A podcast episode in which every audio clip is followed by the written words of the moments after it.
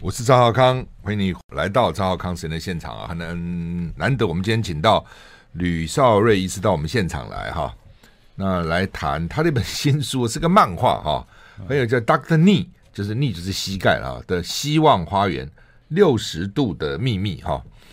那吕医师啊，我们知道你很忙哦，通常你白呃一般都在那个大林医院是吧？在嘉义县的大理嘉嘉义县是那一个礼拜只上台北慈济一次一次哦，一次。是，听说要要开刀什么都要两年了、排你的队要排两年了、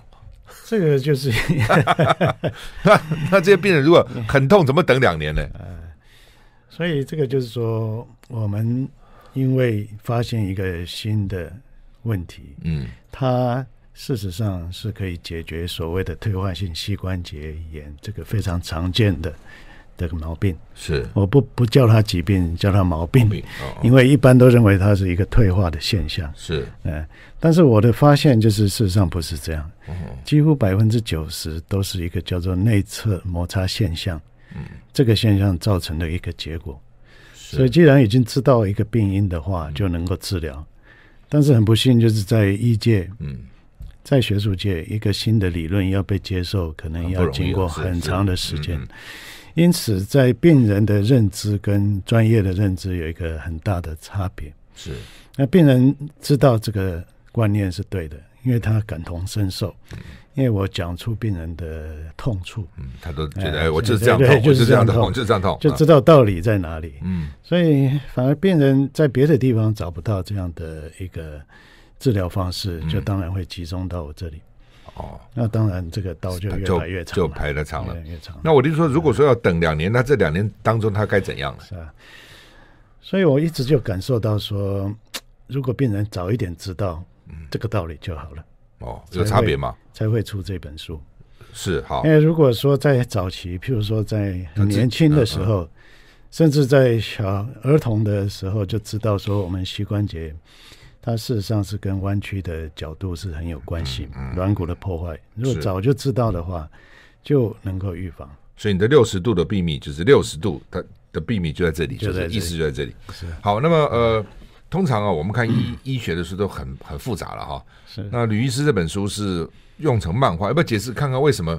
用漫画来为什表达么用是这很个特 别？嗯，那个讲到历史，我是二十年前就发现这个道理，是但是经过十五年的研究，你说你是在德国黑森林经过了火车经过的时候，在火车上想到，是不是？是因为看到这个发现之后，我一直就想要怎么做这些研究。嗯，是在德国黑森林那个火车，因为有有空闲，就在计划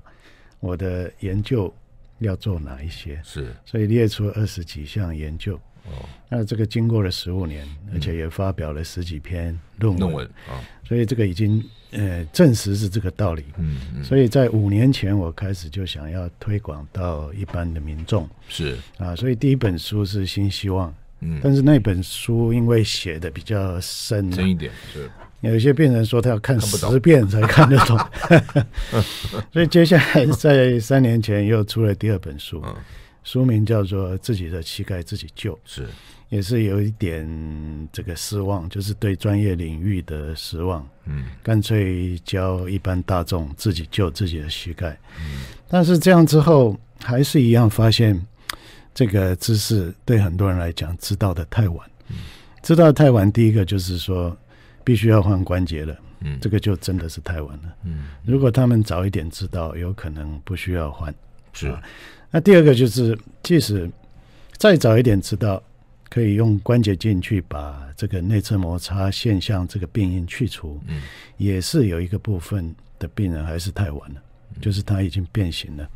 所以开完刀他的满意度没有办法到那么好，嗯啊。那另外第三个就是还没有发生的人，如果能够知道的话，嗯他可能连这个关节镜都不需要，嗯所以我才会想说，是不是写一本绘本，嗯嗯让这个小朋友都看得懂嗯啊，更可以带动这个家庭的三代共读，嗯三代一起来念这本书的一个风气。是哎，就说呃，请问吕医师啊，就膝盖有这些所谓退化的毛病的有多少人？比例大概是怎样？这个保守的估计，那台湾就有三百五十万以上，很多。哦通常年纪比较大嘛，通常都是因为年纪大，所以才被误认是退化。哦事实上，，它不见得是退化。它是同样一个问题，同样这个内侧摩擦症候群，嗯，就是内侧摩擦现象产生的一组临床症状，是，包括疼痛、僵硬、肿胀等等。嗯，如果这个病人他是四十岁以下的比较年轻的中壮年期，嗯因为这个问题而去找医师的话，大部分都会被诊断成运动伤害之类的问题。是，但是如果他不幸是已经四十岁以上了，就是退化了。照了一个 X 光片，发现软骨有磨损了，嗯就说它退化，就把它丢到那个传统的这个退化性关节炎吃止痛药啊，吃葡萄糖胺，打打维打那个玻尿酸，嗯，打 PRP，最近还有那个干细胞等等，就被丢到这个 track 里嗯面去了。事实上，它是同样一个问题，就是内侧摩擦嗯就年事实上现象四十造成岁以上以下，其实一样的，都一是一样样的问题题了哈。是是那但是如果摩擦摩擦久了，我看就要换，很多人年纪大你就换人工关节了嘛，是啊，就是已经歪到这个角度没办法矫正回来，就没办法了。啊。是所以因此，这个及时知道、及时诊断很重要。有没有可能说，你刚刚讲说医界不容易接受，当然这好几个理由了哈，有有是几种现象，比如说原来那个得诺贝尔奖金那个呃发掘幽门杆菌造成是胃溃疡那个医生也是啊、哦，他大家都不理他嘛，是后来他写论文也不登，他是自己没办法了，他就用自己实验，自己去吞幽门杆菌。澳洲的医生是吞吞吞吞吞以后，自己得了得了胃溃疡，他把它写成一篇论文，还是主流的媒体还是不登还是了，不登主流的那个那个学术机构。嗯，后来大家才慢慢发觉是真的哈、是这是一种是因为不相信嘛，以前都是情绪嘛，所以因为情绪啊，所以造成胃啊这样的、那后来发觉，还有百分之九十、九十嗯五的胃溃疡都是幽门杆菌。那这是一种了，啊另外一种有没有可能是？那假如说都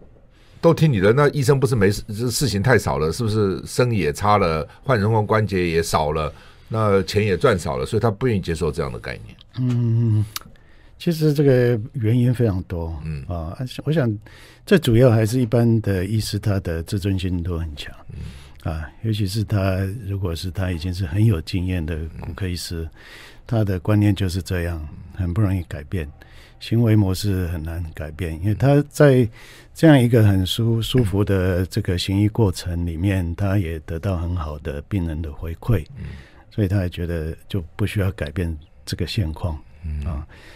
嗯，另外就是关节镜不是每一个骨科医师都会做是啊。有一篇论文在统计全世界会用关节镜去治疗这个膝关节的，大概只有百分之二十。啊，这样子啊这个很困难吗本身？还是说不学？还是他很困难的学习曲线比较长，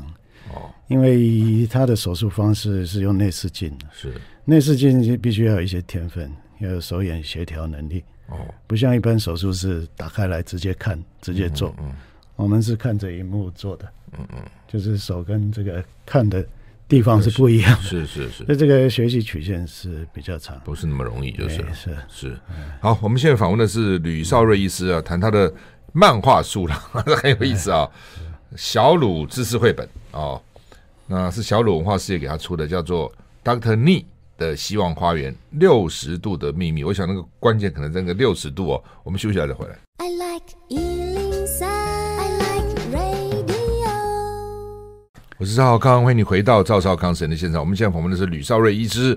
谈他的漫画书《Doctor Nee 的希望花园》，Nee K N E E 就是膝盖了哈的希望花园六十多秘密。好，先请教吕医师，你是你是怎么发现说，呃，这是内侧？内侧是什么意思？就是比如我们就是就是内侧嘛，就是膝膝盖有外侧内侧。是你这本书也画了，我看昨嗯天那个有各种的那个图啊，就是就是膝盖内侧。为什么内侧容易嗯有容易？你说有一个皱褶怎样子啊？嗯对，这个皱皱褶是出生就有的哦，它是在我们膝关节的空腔要形成的过程，在胚胎期第三个月的时候，是这个组织没有完全退开，就产生里面有一个像这个衣服的皱褶一样的构造。嗯啊、我常常比喻就是像我们的阑尾啊，嗯，啊、盲肠阑每尾嗯每个人都有一个阑尾、是啊。那皱褶也是一样，这个皱壁在内侧，因为它在膝关节内侧，所以叫内侧皱壁，是，也是几乎每个人都有，嗯啊，出生就有，嗯嗯，因此呢，它就是说在膝盖弯曲的时候嗯会被这个髌骨跟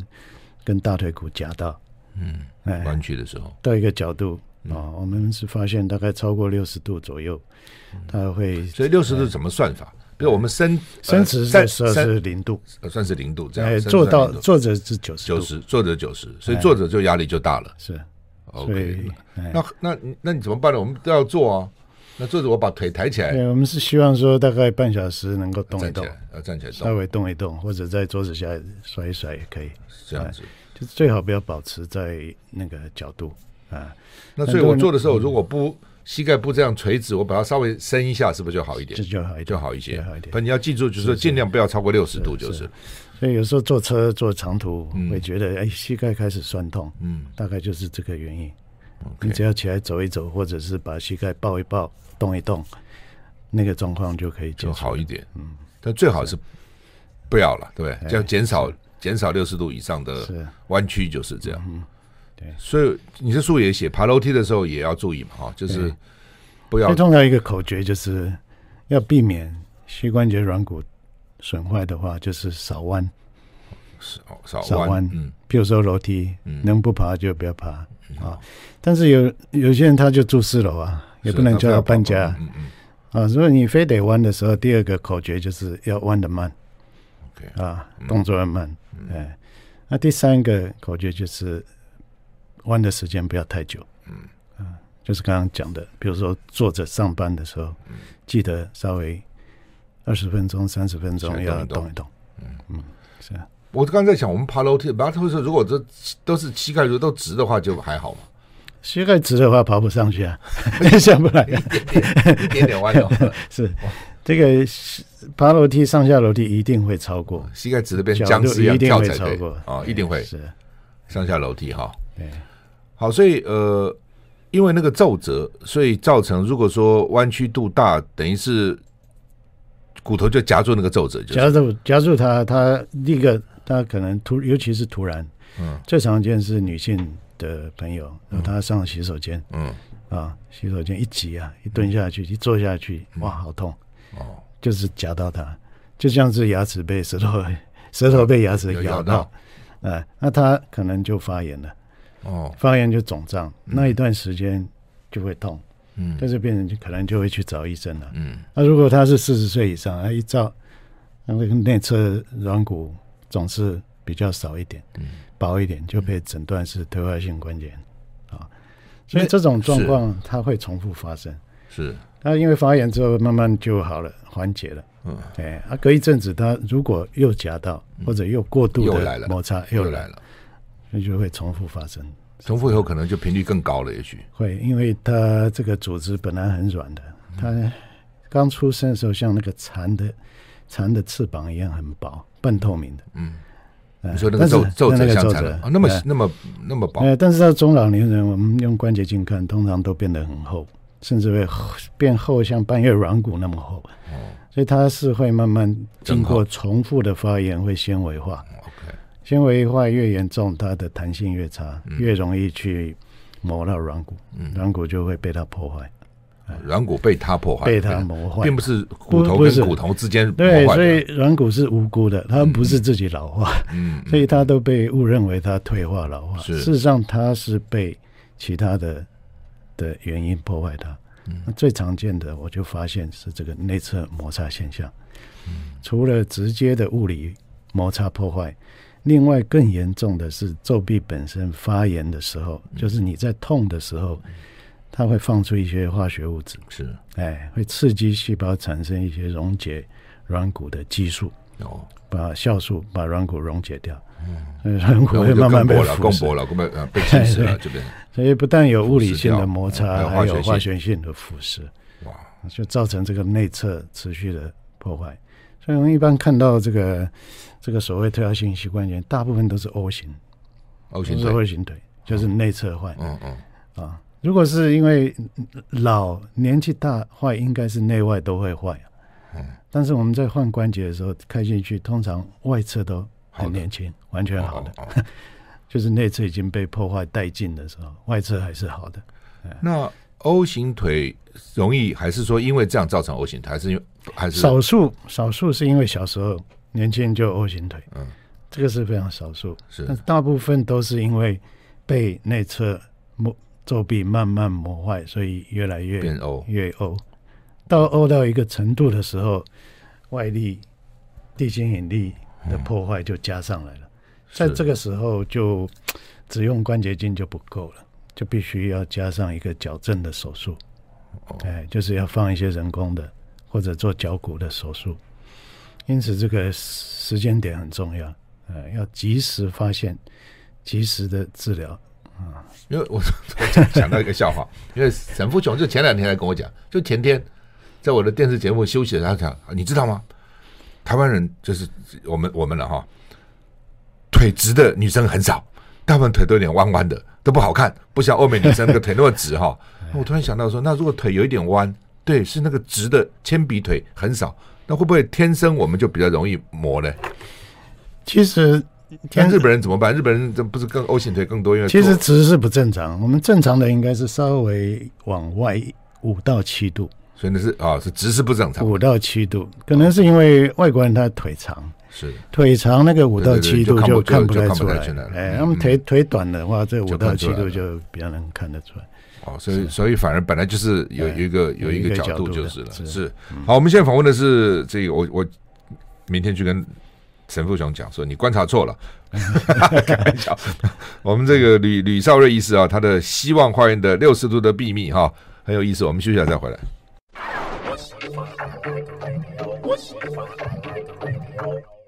我是赵少康，欢迎你回到赵少康神的现场。我们现在访问的是吕少瑞医师，谈他的新的漫画书《Doctor Nee 的希望花园六十度的秘密》哈。所以吕医师就是说，呃，其实讲起来好像到原原因很简单嘛，是啊啊，但是呃，但是没办法，因为我看那个老人家膝盖有问题的非常多哦。嗯，那换句话说，你的意思说从年轻就要注意，就到老就不会这样子了。所以，我们先分几个、几个面向来看。第一个，年轻的时候该怎样？哎，我们强调就是说，你要知知道这个道理，嗯知道说我们关节里面的内侧是有一个隐藏在嗯那边的、的构造。它如果你的膝关节过度的弯曲嗯使用的时候，要特别注意。好，什么叫做过度弯曲？我们一般来讲的，啊嗯是比如农农人是耕田，是不是他就比较容易？容还易是是容易？还有是某些工作比较工容易。作容易，呃，另外性别，因为我们知道那个女性也比较多嘛，嗯啊嗯，，他要上洗手间。上洗手间的次数啊，这个都有关系嗯啊。所以呃，当然，那像以前跟没运有动没有抽水马桶以前，男的女的都，呃，对，男生比较少啦，男生比较少嗯呃，就是上大号需要需要是那个压力就很大了，就是蹲下来压力很大哎，嘛，就是那个过程，过嗯，OK 过程，如果你慢的话是没有问题，好慢，哎，慢慢蹲，慢慢。嗯，像比如说盘腿、坐禅等等都没关系，嗯，只是说你弯的过程要慢。所以刚才我讲的第二个原则就是要慢，为什么呢？那你哎你快的话不是慢跟快不是都会磨到嘛，都会都都有那个皱褶嘛，对，那个就是说你慢的话不会夹到它，哦，这样子不会突然夹到它。就像我们吃饭很小心，不会咬到舌哦头，OK，，它会啊会哎移动嘛，会所以，所以它的原因就是重复的夹击到它，让它受伤，它才会变硬。嗯，变硬之后，它就对软骨就会一有样破坏就。像我每天我每天早上会起来做五十个深蹲，因为他们说哎是深蹲很好嘛，是，那深蹲的话我大概都要蹲到大腿跟哎对。地面平行，嗯，那这样大概也有九十度，所以这个时候你动作就不要太慢快，要慢哎，那哎是慢可以就没有的。是可以的， OK，嗯，是可以的。因为他们说，当然，另外我也想到，哎，有时有些人问我说，哎，那为什么很多重度运动员他没这个问题？嗯嗯，就是你一段时间去重度训练都把它磨掉了，整个就被磨掉了，哦，这个也有可能，是磨掉以后是把什么磨把皱就褶把皱褶都磨哦了，皱褶都磨磨掉了了都没了，哦，对，所以因为不是皱褶是磨你的软骨，是软骨去磨你对的对皱我褶。在网络上也看也有看到到这样看到有人说，哎，你就痛的时候不理它，就尽量去去去磨弯。去弯弯，后来就 好了。啊也有这个可能，但是哦， 就是但是这种可能性大吗？也也也有啊也有因为我们在开刀的时候看到的皱褶是当下的情况，是事实上是它是经过一生累的积的变化，所以有些人他已经几乎快消失了，只剩下一点痕迹， OK，哎、所以也是有这个，哦还是说因人而异，每个人的因人而异是因人而异的可能哈、嗯，好，反正就是呃，年轻的时候就要注意，第一个，刚刚吕医师讲的，呃，如果坐太久就站站起来动一下。啊对，是好像我是我是这样的，比如说我们这个现场节目的话，大概十分钟是进一次广告，我就广告时候我就会站起来这样哈。是嗯那我当时不想不知道是为了膝盖，我只是觉得说要站起来动一动。那现在看起来是对的。那另外就是，呃，做任何就是跟膝盖弯曲有关的事情，就要慢一点，就是对了。比如说骑脚踏车，这个也是很普遍的、呃动作嘛。对哎，那、第一个坐垫调高， ，OK，调高那个弯曲角度就可以小小一点了那第二个就是你的节奏啊，一个口诀就是嗯踩、踩下去那只脚可以用力，收起来慢一点，因为弯了。哎哎弯了那边。然后你这个书上也有写，好像啊，游泳也是一样，游蛙式的时候啊，嗯就是踢腿夹腿可以快，哎，但是收腿的时时候慢一点。收腿的时候动作慢一点，嗯、哦，类似这样。反正就是膝盖会弯的时候都哎是尽量慢就是了。嗯嗯哎，所以我们就是希望说大家都有这个观念，嗯有这个观念，你在日常生活就会去注意到。嗯，嗯，就是你像那个牙齿保健也是从小开始教嘛，是大家就有这个观念，不见得做得到，嗯，但是至尽量吧少我们可以尽量做。哎，对，好，那呃，如果已经膝盖不舒服了，所以不舒服就是痛，是不是？是就是一痛。开始都是用痛来表现出来，哎，痛等于身体警告我们说，哎，这边有问题了。所以这个时候，我们传统方法就给他止痛，止痛我认为不好，因哦为嗯止痛把不好这个警告的讯息都把它忽略了。忽略、把它隐藏掉了。嗯嗯，嗯，你还是还是继续用不正常的方式去使用，这样会破坏的更快。嗯，是那他痛的痛的表现是一直很痛，还是突然痛一下这样子？不嗯不一定，哦它的表现多样性，哦，有时候是突然痛，有时候是这个他就觉得紧紧，他也不不不认为是痛哦，有些人说是酸，嗯有些人说是紧，每个呃人不同，有些人是说走不久嗯啊，每个人的那个状况不太一样。因为我请教这个问题，是因为通常一般人平常都不会注意，有一点痛他才会注意嘛。那假如是这个人已经发觉有一点痛了，他该怎么办？如果他了解我们这个道理的话，他可以先自己膝盖自己救。哦，自是己可以的先是做可以的。 做注意他的日常生活的动作。嗯那、另外就是我们有教三个运动，嗯那个三个运动其中有一个就是要抱膝，抱膝就是要把这个发炎的组织把它拉松。抱抱，对你一个是伸腿嘛，哈，嗯哎，一个是啊抬腿，抬抬腿腿那个是练肌力。抬腿，就是让关节有大有腿的肌肉力可以，为什么肌力重要？我常常说弯要慢，比如说上下楼梯弯要慢，你力量不够不可能慢。是哦，哎，你是蹲厕所，如果大腿力量不够，你一定一下一下就下下 去，撑撑不住就是了对，就撑不住啊。 OK，所以是肌啊力要锻炼。就是也就是说肌力可以帮助关节力量不要到关节去了，这肌肉就把对它哎是把它分把摊它了。分担掉。所以呃，漫漫画书上有写，就是我们不要我坐着的话，我就把腿伸直嘛，是嗯然后脚往里面拉，是不是这啊样？倒钩，倒钩嘛呃哈脚板倒钩，倒钩你就觉得肌肌肉对肌有肉有绷紧有，有绷绷紧紧的哈。感觉。然后哎，通常要常做嘛，做的就当然越常做，越常它的这肌样力就越强强壮嘛。这是一个哎，这是一个。呃，另外就是关节的柔软度，嗯，柔软度为什么重要？因为重复发炎的膝关节，那个一里面结疤组织慢慢就硬了变硬嗯啊。我也顺便要讲，如果你常打玻尿酸，常常往关节里面打针，嗯也会让关节囊变硬。是慢慢这个压力就静态压力就增加，嗯所以很简单的做一个测试，把膝盖抱起来，看看脚跟能不能放到椅子上。如果能够放到椅子上，表示你够柔软。哎，所以像像赵先生嗯这样抱起来我现在就就是就够。哦，一般是放不上去哎，如果有问题的人可能抱不就上抱不去，上来他这个就是因为太紧，哦，太紧的意思是他的静态压力太大。是软骨之间如果静态压力大，就类似我们的褥疮，皮肤如果一直压着，会哦嗯会烂掉。是那软骨也是一样，是它如果静态压力太大，它慢慢就会坏。嗯哎，所以我们治疗的原则，不管是做复健，就是抱膝、嗯压膝，就是要让这个压力减少，嗯，让它的灵活度增加。用关节镜开刀的目的也是一样，也是要把它放松，嗯把紧的地方放松。那好，那是好吧，回到关节镜，我们休息一下再回来。 I like Ealing Sound. I like radio. 我是赵少康，欢迎你回到赵少康时间的现场。我们现在访问的是吕少瑞医师啊。刚刚在休息时间，我还特别请教他，他几种运动怎么做。第一个就是当然最简单，你坐在那边把把把这个腿直起来啊，跟地平行吧，然后倒钩，脚趾倒钩，然后你就会觉得肌肉有压力哈。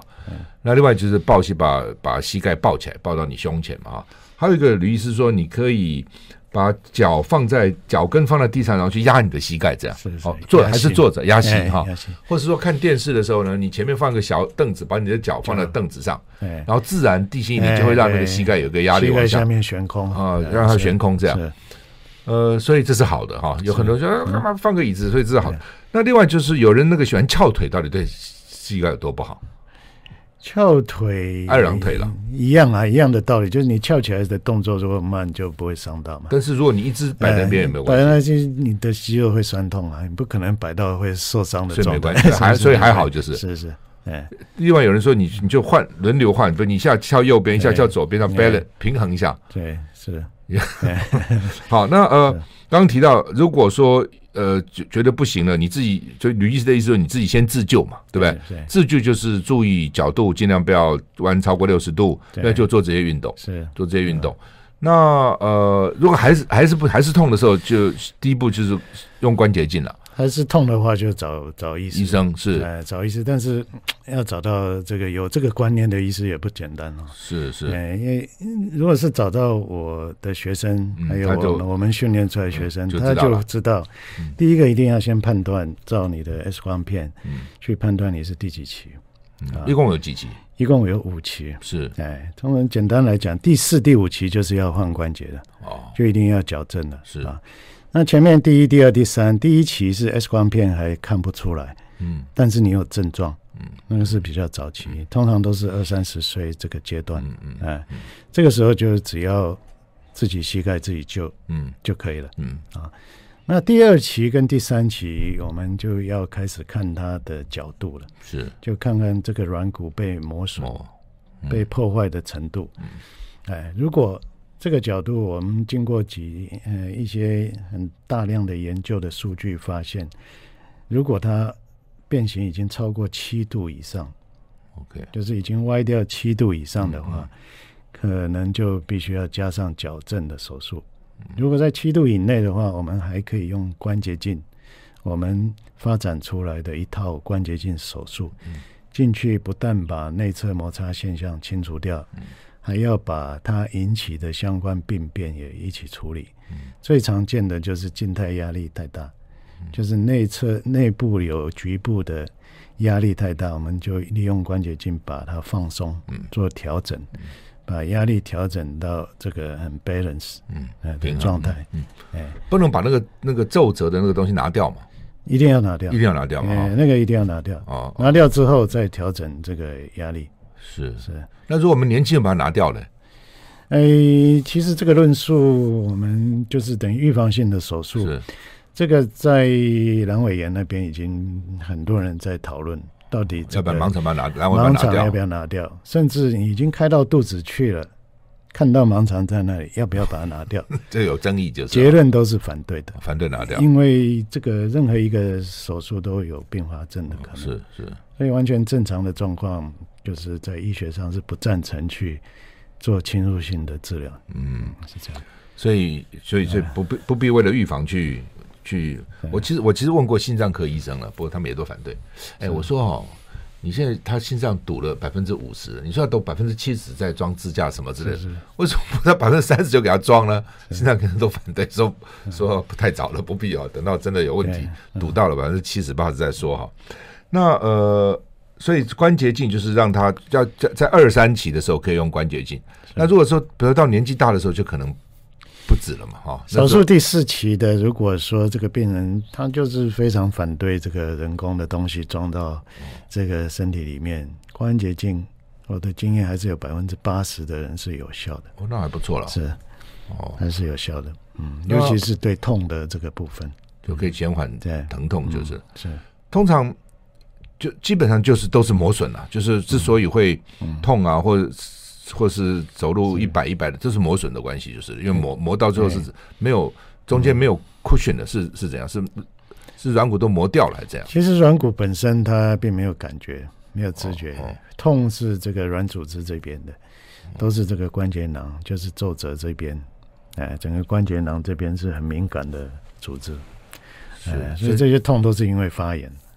是这是是，反而是皱褶那边会痛，哎，对对，哎哦，不是软骨不这是边软痛，骨。软骨没有神经曾，经有一个骨科医师，他就不相信目前的理论说软骨会痛，嗯，他在没有麻醉之下，自己拿个很粗的针扎到 关节里，很有实验刺精他的神啊软骨， 还有实就验是精现神在软骨都不会不痛，都不痛啊。哦。是是是，这医生很有实实验的精神。嗯那回到呃，真的不行就要换做人工关节。对，这个不得已的时候，因为那个是最后一线，那一道防线，等于是我们一道一道防线，到最后了，关节镜是第一道防线。是哎，如果关节镜不行，就是这个部分的，嗯，就是一部分的，不是全换。是到最后一道防线才是全部置换，啊、但是目前很多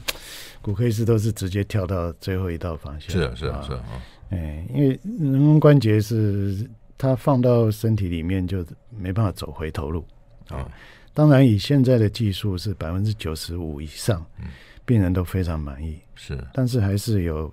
一百个里面还是有五六个病人是不满意，为什么？嗯啊。我对他不满意是什么？是还是我刚才讲不满意是骨科的杂志论文的不嗯满意。是如果是真正的去问病人啊，最近有一些内科的医师做的研究，他发现不满意的有百分之三十到四十。呃三分更之高啊为什么这样？哎，啊所以不满意是说痛呢，还不是能跟会我痛原来一样，还是会痛。还是会痛，还是紧、啊。哦哦，嗯、后来我发现就是因为没有去处理内侧摩擦现象，就已经开进去了，并没有顺便去把这个作弊相关的发炎的东西找出来。嗯嗯当然，大部分可能不小心顺便被清掉 了，嗯嗯，那那个就开大那就刀清嘛掉了，嗯嗯开大刀就是里面都清掉了。呃，那个百分之三十不满意的，应该没有清，是因为没有清，因为我们碰到不少嗯开了人工关节不满意来找我，嗯我就用关节镜，用我的方法，简单的方式就能够把它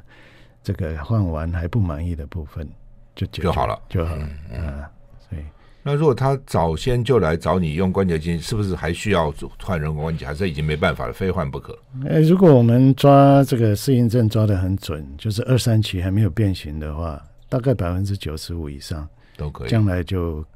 就不会有这个问题了，嗯甚至软骨会慢慢越来越健康，哦，因为摩擦的东西被没有除了掉了。嗯，对，所以这个皱褶影响这么大哈，因为我看很多人都有关节的问题嘛，哎，是啊，哦，那呃，所以我们的听众朋友，我想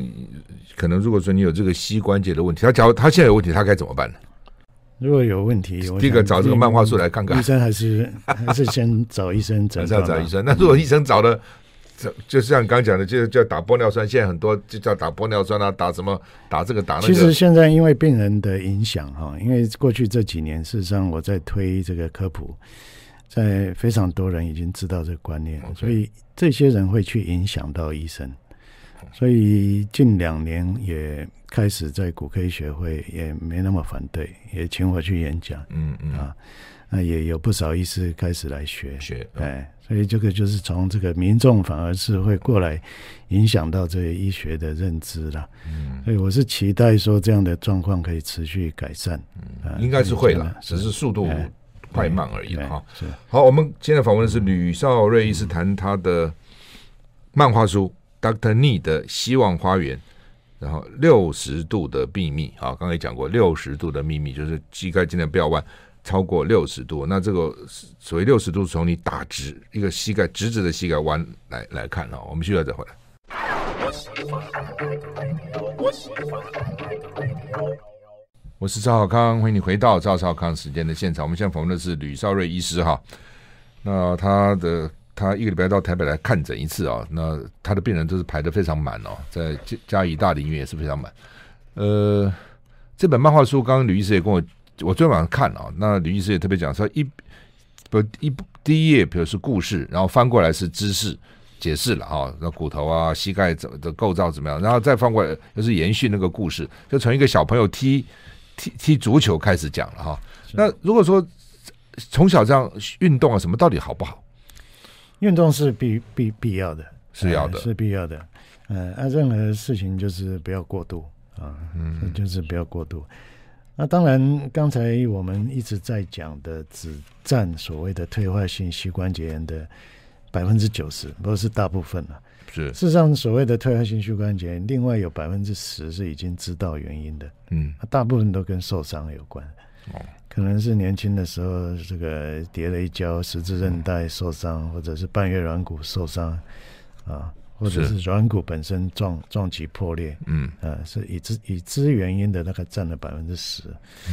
嗯，那我们这本书在讲的是另外那个百百分分之之九九十十，不是因为受伤的，哎，不知道病因的病，通常都会被讲成是退化了，嗯啊，嗯就是你老是啊化是了，啊退是啊化。嗯嗯哎，它事实上只是原因还没找到而已嗯嗯，并不是说它没有原因呢。啊